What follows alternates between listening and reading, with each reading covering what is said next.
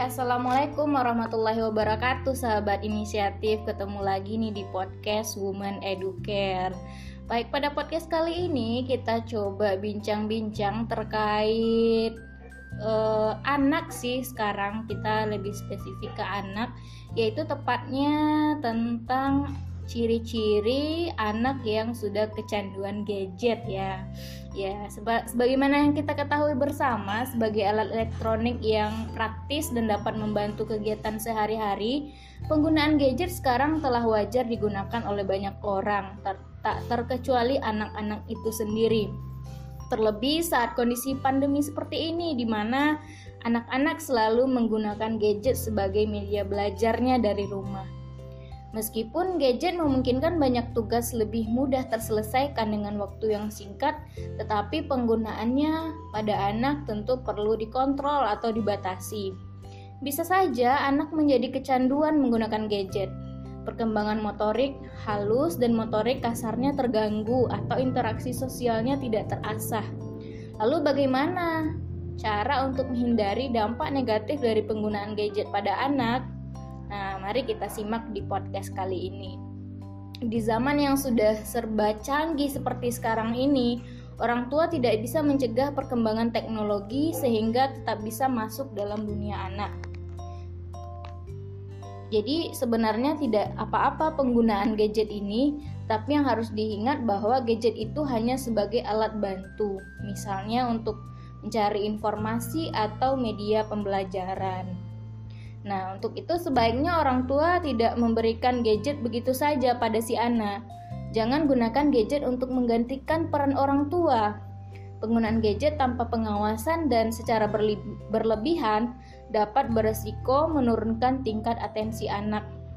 Hal ini karena stimulus, misalnya pergerakan atau perubahan bentuk dan warna di layar pada gadget berjalan secara cepat. Jika anak telah terbiasa dengan stimulus cepat, ia cenderung tidak betah pada kegiatan stimulus lambat seperti membaca buku. Selain itu, anak juga berisiko kecanduan sehingga selalu ingin bermain dengan gadget. Nah, menurut Retno Wulansari, Principal Rice English Bintaro Exchange, ada beberapa ciri yang menandakan anak mulai kecanduan gadget. Di antaranya, saat dilarang bermain gadget, anak cenderung marah, melawan, menangis, atau uh, gelisah. Nah, yang kedua, uh, anak juga sering menunda pekerjaan. Biasanya terjadi pada anak yang sudah lancar berkomunikasi. Anak akan lebih memilih bermain gadget ketimbang menyelesaikan tanggung jawabnya. Jam tidurnya juga berkurang karena terpapar layar gadget secara berlebihan. Jam makan juga terganggu karena saat makan anak juga selalu meminta untuk bermain game atau menonton gadgetnya dan anak juga tidak mau bersosialisasi karena telah merasa asyik dengan dunia virtualnya sendiri. Untuk itu, sebaiknya orang tua yang mengetahui panduan screen time berdasarkan usia. Berikut informasi yang dikutip dari WHO. Nah, di bawah 8 bulan sebaiknya anak tidak diberikan gadget sama sekali. Nah, dalam usia 18 sampai 24 bulan, berikan gadget kurang dari satu jam tetapi memang masih tidak disarankan untuk menggunakan gadget. Pada usia 3-5 tahun, tidak boleh lebih dari satu jam dan harus dalam pengawasan. Untuk anak dari usia 6-10 tahun diperbolehkan maksimal 1 jam sampai satu setengah jam. Untuk anak usia 11-13 tahun tidak boleh lebih dari 2 jam. Nah, itu panduan penggunaan screen time gadget pada anak. Nah, Dr. Anggia Hapsari, SPKJ dari Smart Kid Clinic dan Astrid Wen MC dari pendiri Pion Klinikan membeberkan juga sejumlah ciri-ciri yang anak yang mengalami kecanduan gadget ini. Kurang lebih sama seperti tadi ya, anak menjadi lupa waktu bila sudah memegang gadget, sulit makan. Kalaupun harus e, ingin makan harus dengan gadget. Selain itu juga dia mengabaikan kebutuhan yang lain untuk bermain gadget gitu. Semisalnya menjadi tidur sangat larut, lupa mandi, hingga lupa berbicara dengan orang lain. Anak juga lebih mudah mengambek dan anak juga menarik diri dari orang lain. Dan anak tidak menyelesaikan tugasnya, makan menjadi lama, Dan anak juga sembunyi-sembunyi. Saat anak menggunakan gadget, ia ingin bermain gadget dan ia akan melakukannya secara sembunyi-sembunyi. Nah, caranya seperti tadi ya, kita harus tetapkan batasan-batasan kepada anak apalagi ketika anak sudah menunjukkan gejala-gejala atau ciri-ciri seperti yang sudah dipaparkan sebelumnya. Nah, batasan atau aturan ini menjadi investasi di masa depan termasuk dalam hal mengontrol diri. Ada beberapa tips. Pertama, batasi dengan tidak ada gadget saat makan. Makan merupakan kegiatan yang menyenangkan dan simbol pemberian kasih sayang saat makan bersama ada proses sentuhan, tatapan mata di antara anggota keluarga, interaksi dengan si kecil, dan itu sangat penting. Jadi usahakan tidak ada gadget saat makan.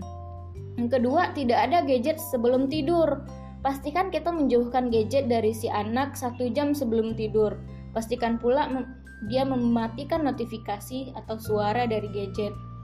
Dan jangan gunakan gadget sebagai penenang. Kita harus tegas kepada si anak bahwa uh, daripada harus menggunakan gadget untuk menenangkan anak yang sedang gelisah, kita harus tegas kepada anak tersebut. Dan sesekali kita harus tes aplikasi yang ada di gadget si anak uh, agar kita tahu isi dari aplikasi tersebut dan juga batasi penggunaannya. Ingatkan waktunya akan habis saat bermain gadget, misalnya 5 menit lagi selesai ya gitu. Meski ia belum paham tentang konsep waktu, ia pasti akan mengerti. Dan sesekali kita perlu alihkan kegiatan anak dengan yang lain dari aktivitas gadgetnya dengan membiarkannya melakukan kegiatan lain seperti mengeksplorasi lingkungan sekitar dan lain-lain. Dan tips yang uh, ini yang terakhir uh, bantu tenangkan si kecil bila ia rewel, bantu ia untuk menenangkan dirinya agar ia bisa meregulasi dirinya dengan baik. Misalnya, maaf ya, kamu sedih dan kesal, tetapi waktunya sudah habis. Besok kita bermain gadget lagi gitu. Dan setelah itu, si ibu atau orang tua bisa memeluk dan menenangkan anak. Teknik ini akan membantu anak belajar arti menunggu dan mengontrol diri. Nah, itu ya eh, sedikit permasalahan tentang gadget akhir-akhir ini, ciri-ciri anak yang sudah kecanduan gadget dan beberapa tips uh, agar bisa mengatur eh, waktu-waktu uh, mengontrol dan membatasi anak agar tidak terpapar dari dampak-dampak positif gadget itu sendiri. Mungkin itu podcast kali ini. Semoga bermanfaat untuk kamu yang sedang mempersiapkan diri menjadi seorang orang tua atau untuk bapak atau ibu yang mendengarkan yang sudah memiliki anak dan menjadi seorang orang tua. Seorang orang tua ya gitu deh pokoknya. Dengerin ya di podcast selanjutnya untuk edisi-edisi yang lain. Semoga bermanfaat. Jika ada yang kurang mohon dimaafkan. Bye. Assalamualaikum warahmatullahi wabarakatuh